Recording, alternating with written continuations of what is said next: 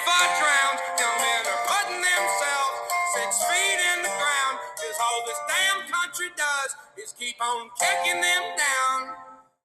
Lord, it's a damn shame what the world's gotten to for people like me, people like you. Wish I could just wake up and it not be true, but it is. Oh, it is living in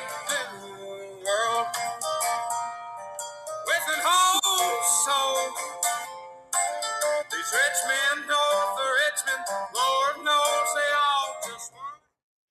Welcome back to Real Voices of the Game. I'm Dave D'Agostino, and I'm joined here by our host and star of this show, Jerry Trupiano. This is On the Record with Jerry Trupiano, and this is Hall of Fame week on Real Voices of the Game. We got another special guest today, tremendous guest. I wish I could have taped the pre-show conversation. It was wor- definitely worthy of a show. But uh, before we get to Jerry and our guest, I want to just say thank you to two groups of people. First, our audience, 55,000 and climbing. Last year at this point in time, we were at 4,000 subscribers. So we are we are catching on here, Jerry. Uh, thank you for your support.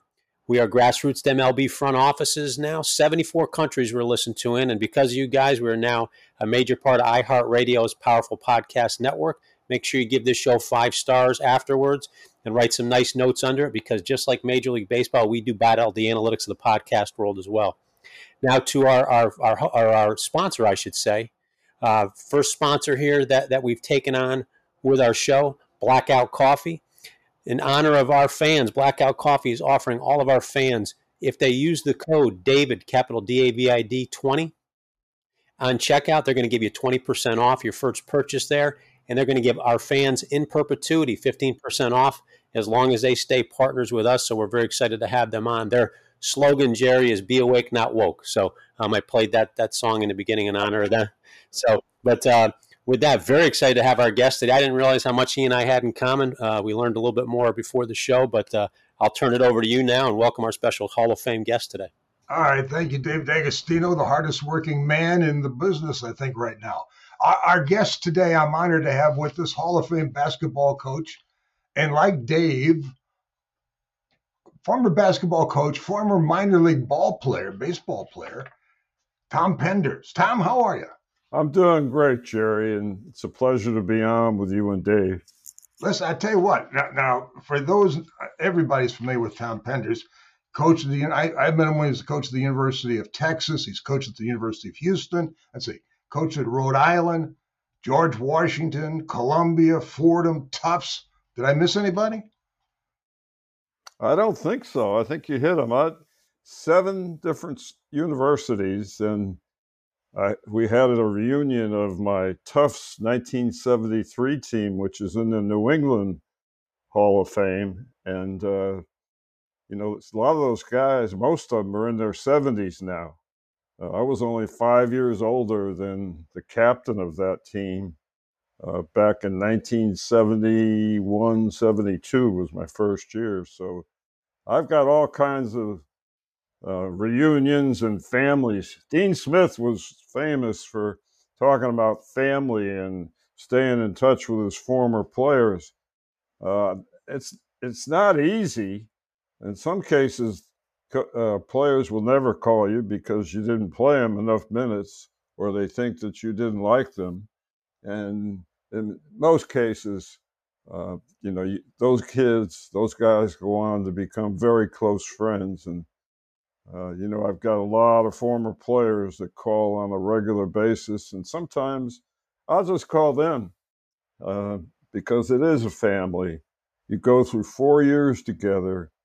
And I look back on my own career at UConn as a basketball, baseball player. You know, my teammates, you know, we're like brothers. We had great teams uh, and if you win and have success, uh, you know you stay together. It, it's a happy time. It's something that you, you know, you have to. You, you know each other really well because you see each other after tough defeats. Uh, you practice the next day. You you got to get back up for the next game, and uh, you know it, it's it's a unique way of making a living. It's not the uh, most secure business in the world. you know, they change the college president or the athletic director and all of a sudden, and they don't know, have an idea of what you did or how you turned a program around, uh, and they can't figure out why you're not in the final four. Uh, it's just the, the nature of the business. So I, I kept moving. I basically stayed ahead of the posse before it formed in my career. I had seven different universities where I coached. That's a good, good way to put it. And since you mentioned Dean Smith, a legend, since you mentioned family, we lost a legend. We lost a member of the basketball family yesterday. What kind of association, if any, did you have with Bobby Knight? I was very fortunate, Jerry. Uh, I'm still sad today.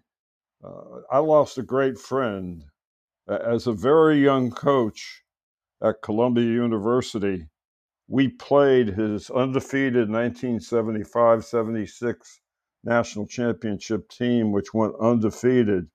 And to this day, I think was the, the greatest basketball team uh, ever in college basketball. Uh, we developed a relationship from that game and leading up to the game, from the press conferences we had the week of that game, it was for the holiday festival in New York. I was in my second year at Columbia. We didn't have a very good team because we couldn't play freshmen. And my first year, when I, I mean, when I first got the job in April uh, of 1974, I wasn't allowed to recruit because the deadline for admissions in Ivy League was April 1st. So I, I was stuck with whoever uh, was coming in that year. So my first recruited class didn't come in until my second year, and they had to play freshman ball. So I didn't have a real good team. I think we had 11 sophomores and a couple of seniors, and uh, we're playing number one, and it was at Madison, Square Garden. And we all listened in to each other on a press conference, the eight teams that were there and I, I had some fun with it. And and uh, Bob Knight loved it. And before we even played, he spent a, a minute or two with me uh, down near my bench uh, and telling me how much he appreciated my comments and how hard he laughed. And you know, later on in life, um, you know, we we met many many times, usually outside of games uh, we didn't play each other. I think we played twice in my career against each other. He didn't really like playing against me because we became friends. I spent an entire week out at his house, staying at his house. Uh, the first week of practice in the Ivy League, we didn't start until October 22nd. Everybody else in the country started on October 15th. And he invited me to come out there and watch them practice in 1977, uh, which was the year after, or actually it was still 76, but before his 76 77 team. Um, so I went out and spent that week with him. I thought I was going to stay in a Marriott out there uh, near campus in Bloomington, but his assistant, Bob Donewald, picked me up at the airport and drove me to a residential area. And I said, Where, are we going? And he said, oh, We're going to stop by Coach's house. So I said, Great. And, you know, he gets out of the car, I get out of the car, and he said, Where's your luggage? I said, I put it in the trunk. He said, uh, You better get it because you're staying with Coach Knight. And uh, Pete Newell, the legendary coach of the 60s, he took Cal to a national championship uh, and and a few Final Fours. He coached at San Francisco. He coached at Cal. That was one of Bob's mentors, and we developed a friendship over that week because he stayed there for the entire week too, and Bob looked up to him and used to have him critique his practices uh, and defense because uh, Pete was known as a defensive coach. And in the, in the 1960 national finals, uh, the Elite Eight, he held Oscar Robertson to four for 16 from the field in their win over Cincinnati, who went on after Oscar played there to win a couple of national championships under Ed Jucker. But Bob respected older coaches. And when he came to New York, he would visit with the New York legends of the past that I grew up reading about, like Clair Bee. and Nat Holman and Lou Rossini, guys that had coached in New York and brought teams to NIT championships. And Bob had a real love for the NIT because he coached at Army, uh, where I played against them as a UConn player. We played in my junior year and my senior year. In my senior year, uh, there was a guy named Mike Krzyzewski guarding me and me guarding him. Uh, and Mike and I have been friends since then. But Bob was a great coach and brought his West Point teams to the NIT and came within a, a bucket of getting to the finals. Uh, in one year when I was a high school coach, I think it was like 1970 in that era. Uh, he had some great teams at West Point, and he loved the NIT, and you know he respected the history of it, as did many great coaches. Uh, you know, from the 1950s and maybe even going back into the 40s. But as a little kid, I'd grown up in the New York area, only you know probably 50 miles from Madison Square Garden. I lived in Fairfield County, and I could get all the Knicks games on Madison Square Garden Network on Saturday nights whenever they were playing at home. And I listened to the other games on the radio. I was a real New York Knicks fan at age eight. Uh, back in 1953, I tuned in the games at night and had the radio under my, my blanket covers because my dad didn't want me staying up that late on a school night. But I was a real New York Knicks fan before I ever saw a live pro game. So anyway, Bob would come back to New York, and the next thing you know, uh, you know he's he's bringing Nat Holman or or even Clair Bee, who was going blind with um, type two diabetes. Uh, he would bring them to the press conferences whenever his team played in New York, and and had them sitting on the end of their benches during games. Uh, he respected the older coaches, and he he said his greatest resources were older coaches and a guy named Red Auerbach. And in my first coaching job at the college level uh, at Tufts University, which was about 10 minutes from the Boston Garden, I had an opportunity to meet Red Auerbach I went to the Celtic practices. Um, I had a teammate at UConn named Toby Kimball, who was a backup center for Bill Russell back when Bill was a player coach. Uh, and I used to go to practices then. So I knew Red Auerbach, and he was one of my mentors. And I certainly consider Bob Knight a mentor. So we, we had a great relationship. And even the last job that I had at the collegiate level back in 2004, I took over at the University of Houston. The athletic director, Dave Maggard, uh, was checking on people that he was interested in. And there was one guy, one coach, who I don't remember who it was, but somebody that Bob Knight knew. Uh, and he gave Bob's phone number to Dave Maggard and he said, you know, would you please call Coach Knight? So Dave did. And Bob asked him, well, who else is involved in this job? And this is Dave Maggard telling me after I took the job. And he mentioned my name and he said, there's your guy. Hire him. Hire him now. And Dave hung up the phone, called me up, and that's how I got the University of Houston job. That's how he was. If you made, made a friend out of Bob Knight, uh, you, you, know, he was loyal, uh, and he would. There's nothing he wouldn't do for his friends. Yeah, that that's that's great to hear because I think the media and the fans had had a different perspective, and that's one of the reasons I wanted to talk with you because I know you respect the game, you respect coaches, and obviously Coach Knight respected not only the older coaches but but coaches uh, younger than him, like like yourself. So as you got into coaching, now you're the man. I think one of your one of your reputations that you carry is you were able to turn programs around. Is that fair to say?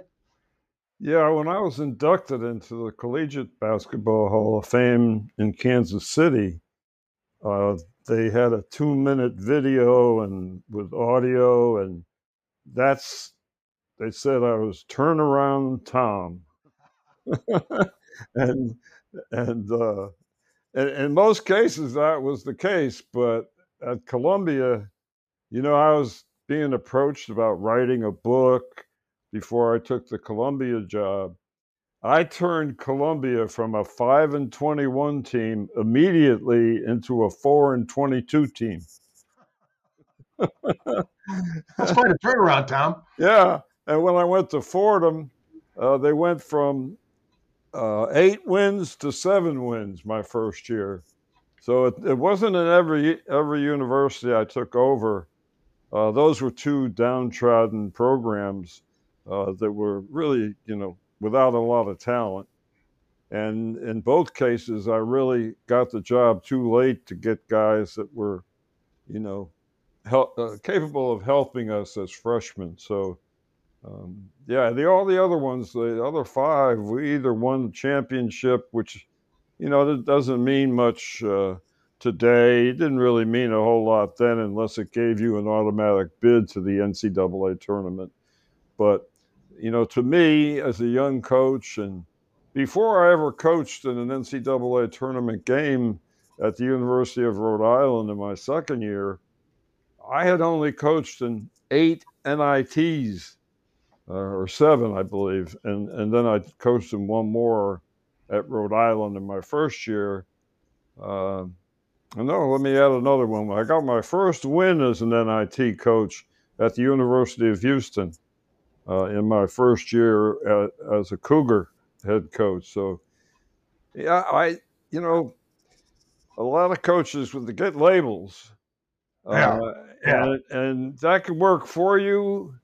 Uh, it can also make it tough for you to stay at that school because usually the same guys that were heading up those programs, the athletic directors, in that era, back in the 70s and 80s, you know, an athletic director had a job for life. And the same people that hired me to save them were still the athletic directors after I saved them and maybe stayed a few years after that. It were the same people, same administrations as I walked into. Uh, and, and Bob Knight, among others, Al McGuire was another uh, friend of mine and a guy that I respected and learned a lot from. They both said, "You you got to get out of there." If the same athletic directors there, that means they're not going to spend any more money uh, than they did for the predecessor. They're budget-oriented people, and you've probably taken it as far as you could. Uh, that was the case in my entire career, except for my last job, University of Houston, which I vowed to my family uh, that you know I was going to turn this one around, and after we got to an NCAA tournament, I was going to stop coaching, and I did. And I was 65 years old. I always wanted to retire when I had enough health to enjoy retirement and enjoy my family and grandchildren and you know not not coach and die two months later like bear bryant did or a lot of other legendary coaches who had to had to be at practice you know that was their rick majerus. thing. Rick, rick majerus who was a close very close friend. We were like brothers. And rick rick was supposed to to meet me. He had a girlfriend in boston and I was living in, in Narragansett, Rhode Island at the time, and Rick loved the ocean, and he wanted to come and, and body surf that summer. That body? Yep. Yeah, I mean, we had we were with the same shoe company, Reebok, when Reebok first started, and all the way through. And he was at the University of Utah, I believe, when uh, when he started there and we we played against each other and had a lot of fun. and he didn't mind playing me, uh, and I didn't mind playing against him because I usually learned something. And he would give me his scouting report on us after the game, and I'd do the same thing for him. And during the NCAA tournaments, you know, I would call him if we played this certain team that he was going to face, and and give him my opinion of how to beat them and where their weaknesses were, and he'd do the same to me. Um, you know, I miss him, and I wish he he was still with us because he was young at heart, and he was a unique person and a like Bob Knight. A lot of people didn't know how friendly he was and how uh, respectful and loyal he was to coaches that that he had relationships with. Yeah, he was at my my alma mater, St. Louis University, was his last. Yeah, job. yeah, that's well, right. Let, let, let me ask you this: I would think, and I didn't see your teams at Fordham or Columbia, but but the up tempo you had at, at Houston and at Texas, was, was, there a transition when you, when you said, and I'm sure it had to do with the athletes you had available to you as players when you when you developed and, and coached that style? Well, my first job at Tufts University, uh, my first year we had to be conservative to be competitive, and we we uh, had a team that won one game the year before, and I couldn't play freshman, so uh, we were twelve and eight. We only played twenty games in that particular conference that year, and I had to play a much different game. But I had a college coach who was way ahead of his time. He was an assistant coach at Duke, and when I was a freshman at UConn, he came in I was part of his first recruited class, uh, and he only coached four years. His first year, his name was Fred Shabel, and Fred was a guy who taught multiple defenses. He liked the full court press. Uh, he, against teams that were very athletic and maybe better than we were, he'd still press just to try to contain and stop the other team from initiating its offense there was no shot clock. And, mm-hmm. and then when we played, you know, uh, Boston College with Bob Cousy, they were, you know, I think they lost a total of uh, uh, six games in his last three years. Bob had some great, great teams. He would try to control the tempo, and he had an offense, and it usually involved me with the ball for about 38 minutes, it seemed like uh, just to, to, wear down the clock. And they had different rules back then. That hash mark you see on the sideline, yeah, you had to break that plane and then come back out, and the count started all over again. And I was real quick, and I had a pretty good handle. If teams came out to guard me, I could go around them, and then it was up to me as to whether we went for the layup, the lob dunk, or or uh, the shot uh, I have a high scoring backcourt mate who averaged 30 points a game in his senior year uh, named Wes Bialosuknia. Wes was a high draft pick in the ABA and decided to go with the Oakland Oaks after we finished college.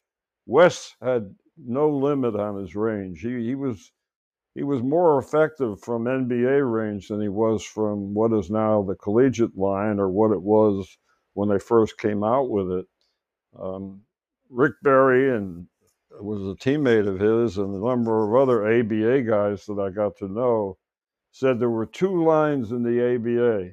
There was the three point line, and then beyond that was the Bialosuknia line. And he was one of the leading three point shooters uh, that year in 1967 68. But he was my backcourt mate and and coach would slow it down in certain games, and that was an offense where I had to dribble a lot and and uh, make decisions, and the other one was run, and we ran. We ran a great fast break. We look for the shot early in the transition, uh, and you know we averaged. My first year, we averaged 85 plus points a game. That was my sophomore year in 1965 64, 65. Uh, we averaged 85 points and gave up 65. Uh, we were 23 and 2, and our only two losses came when we had Toby Kimball out of the lineup for he had some kind of chest spasms, and they were worried it might be a heart condition or a heart ailment. Uh, it wasn't. It was just uh, spasms in the chest. We lost two out of three games that he missed. Uh, we we we could have been easily one of the undefeated regular season teams in in NCAA history if Toby was healthy. He was he was an animal. He averaged 20 points and 21 rebounds, and, and he had hands like any great pro center. And he backed up uh, Bill Russell and Lou Alcindor in his first two pro jobs. He was the backup center. He played for uh, the Celtics, the Milwaukee Bucks, um, the 76ers, and he ended up with the San Diego Rockets, which became the Houston Rockets. Uh, back in 1974 5, I think, was his last year out in San Diego, where he retired and lived out there in La Jolla, California.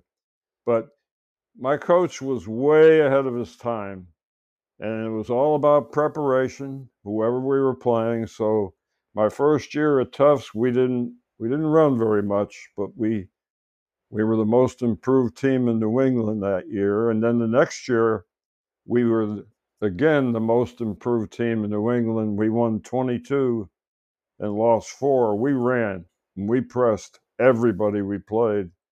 And we played one of our biggest rivals was Jim Calhoun's Northeastern team mm-hmm. they were they called them university division then. It wasn't division one, two, and three. We were college division, but we weren't allowed to play in national tournaments. It was a conference rule that they were trying to outdo the Ivy League. We were the little Ivy League. Uh, it was called the New England Small College Athletic Conference, and the rules were that nobody could play for national uh, championships. Uh, I, they never gave me a good reason for it, but it ended up being the reason why I left there uh, after three years and, and took the Columbia job. Who, you know, was they were at the bottom of the Ivy League, and people say, "Well, Ivy League, they couldn't have been."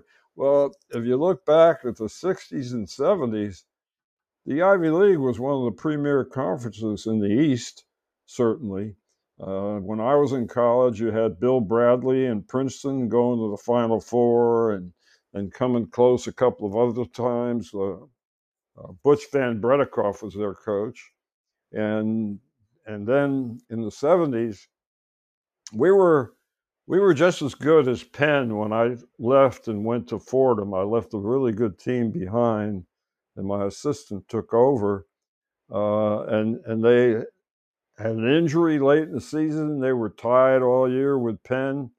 Well, Penn made the Final Four that year. Everybody talks about the Larry Bird Magic Johnson matchup during that Final Four. A lot of teams don't know who the other two teams were. Well, it was DePaul with Mark Aguirre and the great Ray Meyer, their coach, legendary coach, and Penn. They were the other team. And, you know, I felt that I left Columbia a championship level team, and the Ivy League was very strong back then because the Big East hadn't started yet. Um, you know, the, the, there weren't many leagues, conferences back then. You had the ECAC, Eastern Collegiate Athletic Conference, and they governed college basketball from Maine all the way down to Washington, D.C. And they had their little uh, pieces of the pie in terms of NCAA bids. Uh, but then everybody started forming conferences after Dave Gavitt put the Big East together. Uh, I was at Fordham at the time, and Jim Valvano was at, at Iona.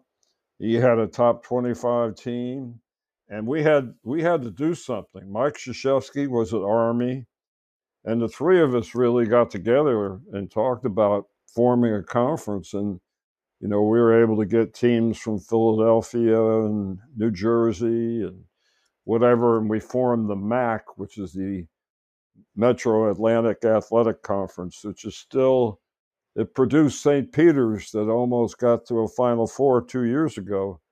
Uh, but we had some outstanding teams at Fordham that probably should have been in the NCAA, but we only had one bid. And in our second year, we won the conference championship, but we didn't get an automatic bid. There were only, I believe, 52 teams in the NCAA tournament back then. So that was 1980. So, anyway, um, that's a long answer to your question, but I've been to a lot of places. and for the most part, I was able to get it turned around in the first year. Let, let, let me let me uh, look look forward with you then. Let's. Uh, you talked early on about teammates and family and what have you. It's a different game now with the one and done situation. I would bet if you were coaching today, that'd drive you crazy. It would, and uh, I never had a one and done player or even a player that talked about it. I got my first McDonald's All American, uh, I believe it was 1996. I was Chris Clack, who was an outstanding player, high second round pick by the Boston Celtics. He was like the 31st player picked that year. Um, but, you know, he played a couple of years for Rick Barnes after I left. But as a freshman, he helped us get to a Sweet 16. He and Reggie Freeman played together. But I, I didn't like recruiting kids who thought that way because I really believed, and I still do to this day, some of the greatest experiences in my life, and still are uh, going back, is are my four years at UConn. You know, where I mm-hmm. was literally I was a captain of two teams or the leader in basketball. We didn't actually have a. I was the every game captain, the guy who could speak to the referees, and my coach called me the quarterback. Uh, but baseball, I, I was one of the captains there. Uh, but those guys are all my friends, and I'm still I'm still loved and cheered by UConn fans when I go back there.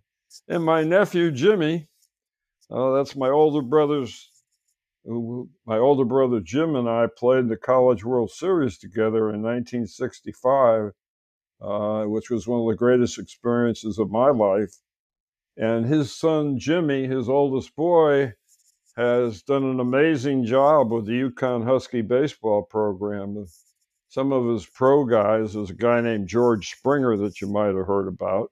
Yeah, not a bad player. No, not a bad one, but nobody heard about him until he played at UConn for my nephew. He's a he's a great teacher coach, the kind of guy you'd want your son to play for. Uh, the way he coaches and the way he teaches, and you know, he he just uh, he, he touches all the bases.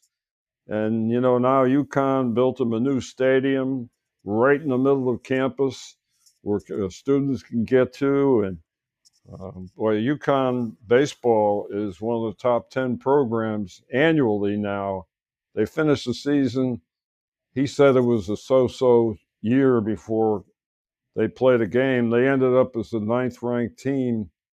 Uh, the team that knocked them off was Florida, that reached the finals and lost that wild game or in that wild series with LSU, um, where both teams ran out of pitchers and balls were going out of Omaha like crazy.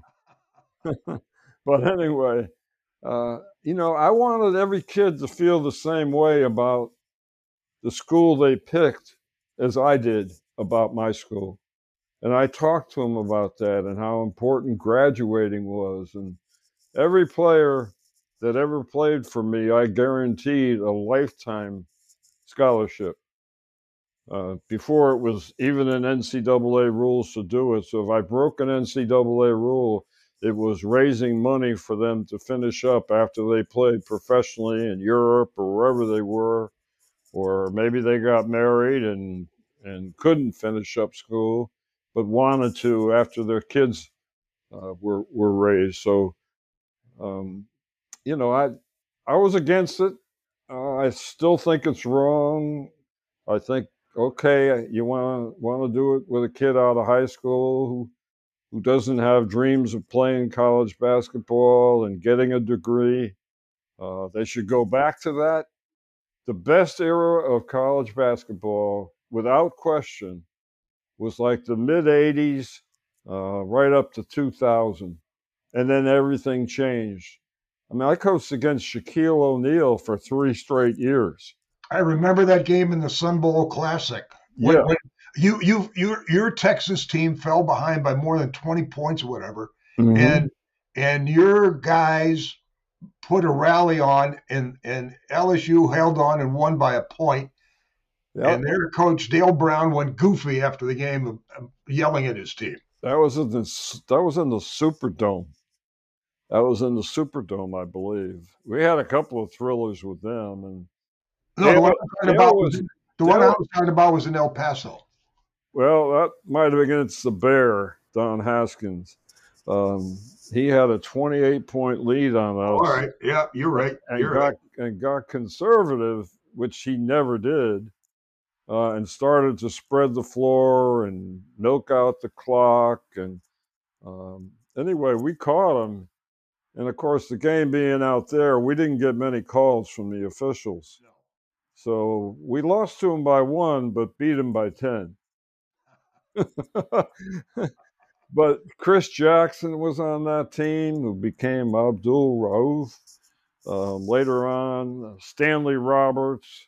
Uh, LSU had some great teams, and, and Dale Brown is another friend, a guy who was an older coach that I I absolutely loved as a person, and I still am in touch with him. Dale was kind enough to start a series with Texas where he had everything to lose and very little to gain. And we played them four places. We played in, in Baton Rouge, we played in the, in the Superdome, and we played them in San Antonio before we got a game with them up in Austin. And unfortunately, he was no longer the coach. It was the gentleman that that uh, took LSU to the finals. Um, I can't remember his name right now. He wasn't at LSU all that long, but he did bring him to one Final Four. Anyway, a lot of coaches like Lute Olson is another older guy that I looked up to and had a great relationship with, and I used to sit with at the Final Four when his team wasn't in it he agreed to play my Texas team. So we went from my first year at Texas uh, was one of the weakest non-league schedules that I ever coached. Uh, I didn't make that schedule up, but then the following year we were in the top five non-league schedules. We played everybody and anybody, anywhere, anytime. Uh, we weren't afraid of anybody, and that's how we we developed interest in our program. Not just not just in Austin, but all over the state of Texas, uh, where football was king. It's still it's still king, but it's like uh, 51, 49 percent. Uh, high school basketball in Texas started growing rapidly uh, with the you know the running horns as we were known. Uh, we, we ran, we established we established that. My first year, we averaged uh, close to 95 points a game. We won 25. We we upset a very good Georgia Tech team, Bobby Cremins coaching, and then we lost to Norm Stewart's Missouri team in the second round. Then the next year we got the Elite Eight, but we ran right off the bat because I felt I had the the guards and the depth at guard to to you know to to develop a pace, and we also had the shot clock, and we took advantage of that. I believed I believed in in getting the shot off in the first ten seconds. You get a better shot than you will if you wait and hold it until five seconds are left on the shot clock. And I don't care if you watch an NBA game or a college game, when the possession gets late in the shot clock, uh, the shooting goes from 45% to 30% in those last five seconds. I don't think you can play and win that way unless the defense is soft and they let you do it. I can't let you get away without touching on two quick items your baseball career, your pro baseball career, and your association with the New York Yankees. Okay, I was in high school. I was a, you know, I was scouts at every game. My dad was a legendary high school coach, and you know, I think I hit like 450 in my junior year, so everybody was there to see me play. I pitched and played shortstop uh, when I wasn't pitching, and uh, I batted third. So I had a lot of scouts talking to me about signing out of high school. But my dad said, No way, you're going to college. And my older brother was at UConn. So I was being recruited by a bunch of schools to play just baseball, like Arizona State with Bobby Winkles uh, as, as their. Was a great friend of mine. Good man. Good, good man. man. Miss him. Rick Monday and, and Reggie Jackson and Sal Bando were guys that he had during my time at UConn. Uh, I decided on UConn because I could play both sports. Baseball didn't start until the snow was off the ground, and that was usually April. So I was able to combine the two easily and, and not miss but a couple of games one year. But I, I it was 1967 when I when I could have signed, but I had a couple of courses I had to make up from getting sick with mononucleosis in my junior year, and I had to drop a couple of courses and miss miss about half the baseball season. I had a really bad case of it, so I came back in the fall and I got drafted by Cleveland in the ninth round, but I didn't sign a contract with them until January of 68. That was my rookie year. And I played, uh, I was assigned to play in the Western Carolina League uh, with the Cleveland A level team. I made the All Star team as a third baseman, which I had never played. I was a center fielder in college. When I got to spring training, um, couple of minor league managers were there and they called out my name when we had our first meeting and they told me uh, you're playing third base from now on so i learned how to play third base in spring training a little bit and i made the all-star team and around the middle of uh, july i was elevated to the double a eastern league where i played uh, with a very well-known catcher named fran healy who now does television uh, documentaries, you know, people from all different sports, kind of like your version, uh, what you're doing. And and Fran was a great guy and a a fun guy to be with. And I played against uh, Thurman Munson from the Yankees. I faced Al Downing, who was on that team. You know, these are all things you can Google. Al Downing was uh, working his way back to the major leagues he had got set down by the Yankees and he was playing for Binghamton. And then the Orioles, managed by Cal Rip, Ripken Sr., and Cal Ripken Jr. was the bat boy. Uh, the Elmira Orioles, they had a pitcher named Jim Palmer. Uh, and I faced him twice. And all I can tell you is his fastball started over my head and ended up at my knees. I mean, his, his curve his curveball. I'm sorry. 12 to 6. And his fastball, I didn't really see it, but I could hear it. You know, I, could hear it, that buzzing sound, and then when it hit the catcher's mitt. Uh, he was a big guy with that high leg kick, and oh, I didn't yeah. know where in the world the ball was coming from. And he was a great, great, great talent. And a bunch of other guys that played in the major league. The Double A Eastern League was the hardest uh, it was the oldest pitchers in, in organized baseball were in that league. A lot of guys who pitched in the majors and were trying to work their way back. They went right from the double A roster into the major leagues. They would go back and forth. That was our league. And uh, the Phillies with Frank Lucchesi as the manager.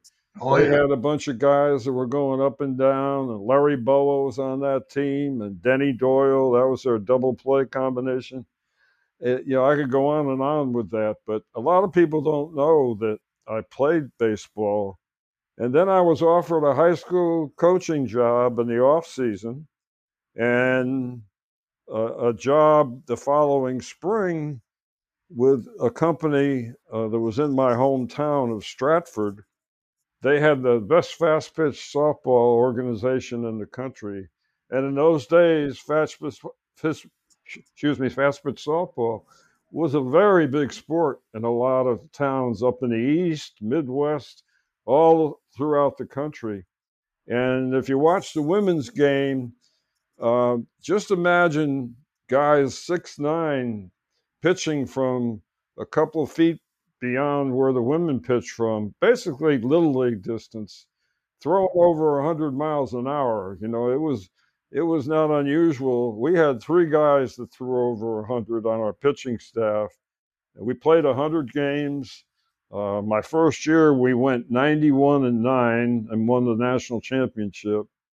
And then in my, my last year, I was able to play in in world uh, the world games of fast pitch softball. I wasn't able to because of my pro baseball years. They changed the rules just like they did for the dream team in basketball. And I played and represented the U.S. in the World Games in fast pitch softball. So I played. I, I stopped playing baseball uh, and took a high school coaching job and, and while I was at Tufts University and Columbia University, I continued to play in the summer, although I had to miss some games uh, because of recruiting. But, you know, I, I loved it.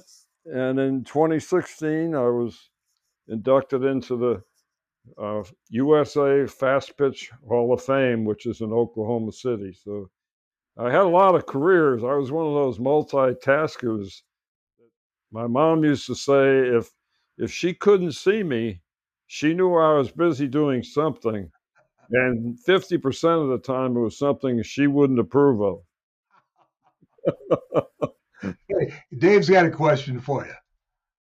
Okay, Dave. Yeah, well, we, we talked pre-show about a number of uh, people that have been on the show, and you named Larry Bowa has been on the show a couple times as well. And but I have, and, and again, this is you, you kind of think you prepare for a show, but you find out some something during it during the show. One of my favorite baseball guys, you know, you talk about sense of reverence for people who have been around and have done it, but one of my favorite baseball guys to talk to was one of your teammates at UConn, and he and I actually do a show together on this podcast. I wanted to ask you about him, Bob Schaefer. Oh, Bobby Schaefer. We all called him rookie. He ever had. We called him rookie uh, before I, he was a year ahead of me. He was the shortstop on that 1965 College World Series team. And we were fraternity brothers. We lived on the same floor. It was a baseball fraternity that my brother had joined. I wasn't a frat guy, but I joined because my baseball teammates were in there and my older brother, who I room with. But I just talked to, to Rookie a few weeks ago. Uh, he sent me a he's sending me a manuscript of his book and I, I wrote a book called Dead Coach Walking that I sent him. Uh, you know, Bobby Schaefer was one heck of a shortstop, and he had pop in his bat.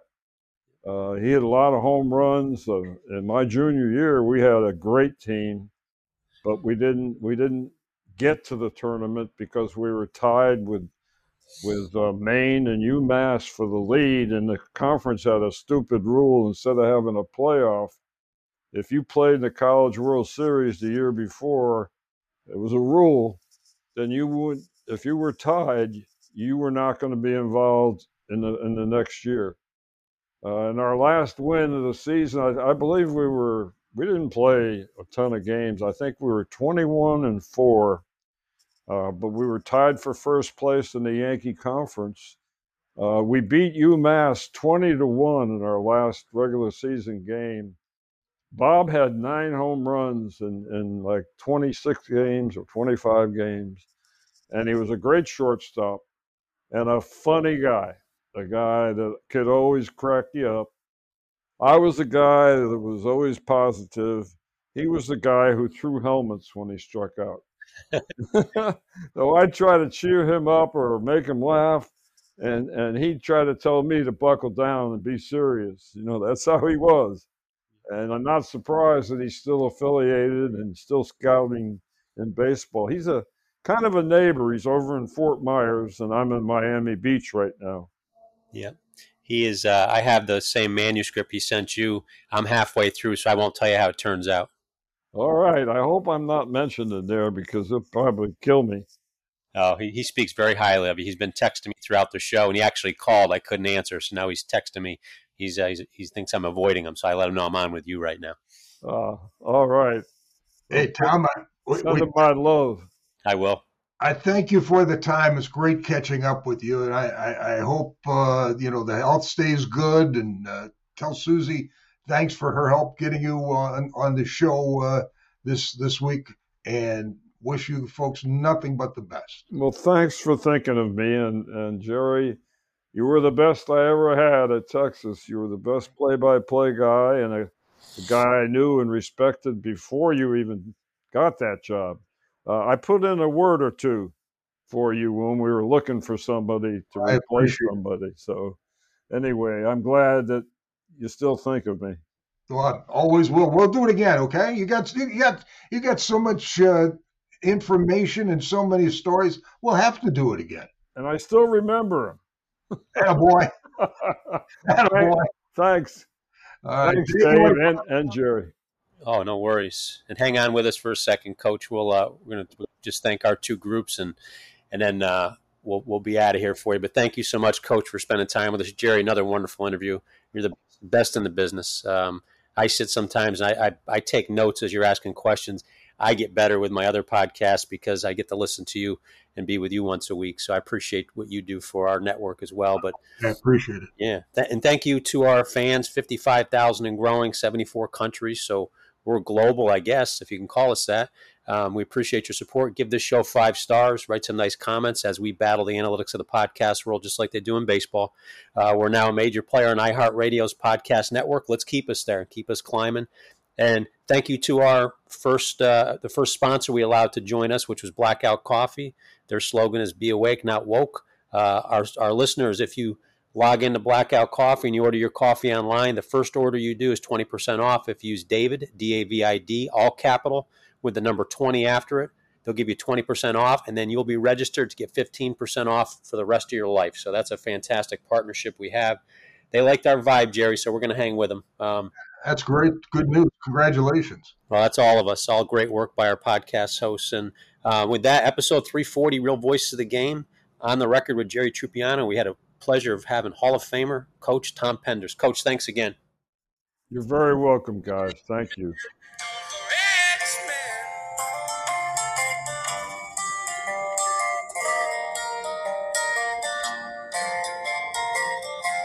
I wish politicians look out for minors, and not just minors on an island somewhere. Lord, we got folks in the street, ain't got nothing to eat, welfare.